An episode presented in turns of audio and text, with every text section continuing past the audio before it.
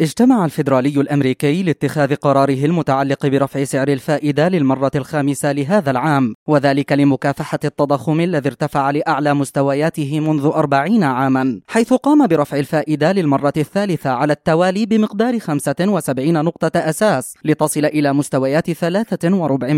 وهو المستوى الذي وصلت إليه الفائدة على الدولار في عام 2008 حينما حدثت الأزمة المالية العالمية الأخيرة. وقد ذكر الاجتماع أن التضخم التضخم ما زال مرتفعا بفعل الاختلالات بين العرض والطلب التي جاءت على خلفية استمرار الوباء في بعض المناطق المهمة وارتفاع أسعار الغذاء والطاقة وأحداث الحرب الروسية في أوكرانيا. وأكد المجتمعون حرصهم الشديد على محاربة التضخم والتخلص من مخاطره الشديدة لتؤكد لجنة السوق المفتوحة على أنها ستسعى إلى تخفيض التضخم إلى مستويات 2%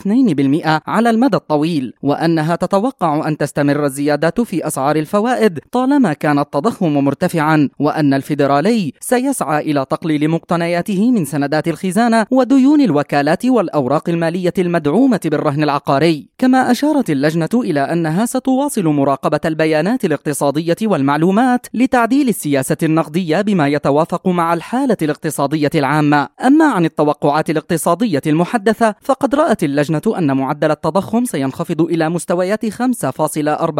لهذا العام على أن يصل إلى 2% في عام 2025 بينما رأت أن أسعار الفوائد ستظل ترتفع لتصل إلى 4.4% نهاية هذا العام أي بمقدار زيادة يبلغ 1.4% خلال اجتماعي السياسة المتبقيين لمجلس الاحتياطي الفيدرالي في هذا العام وهو المستوى الذي يعني زيادة أخرى بمقدار 75 نقطة أساس في المستقبل القريب. كما رأت اللجنة أن الفوائد سترتفع إلى مستويات 4.6% لعام 2023 على أن تبدأ بالانخفاض عام 2024 إلى متوسط 3.9% ثم إلى مستويات 2.9% عام 2025 فيما رأت اللجنة أن الفوائد ستقف عند مستويات 2.5%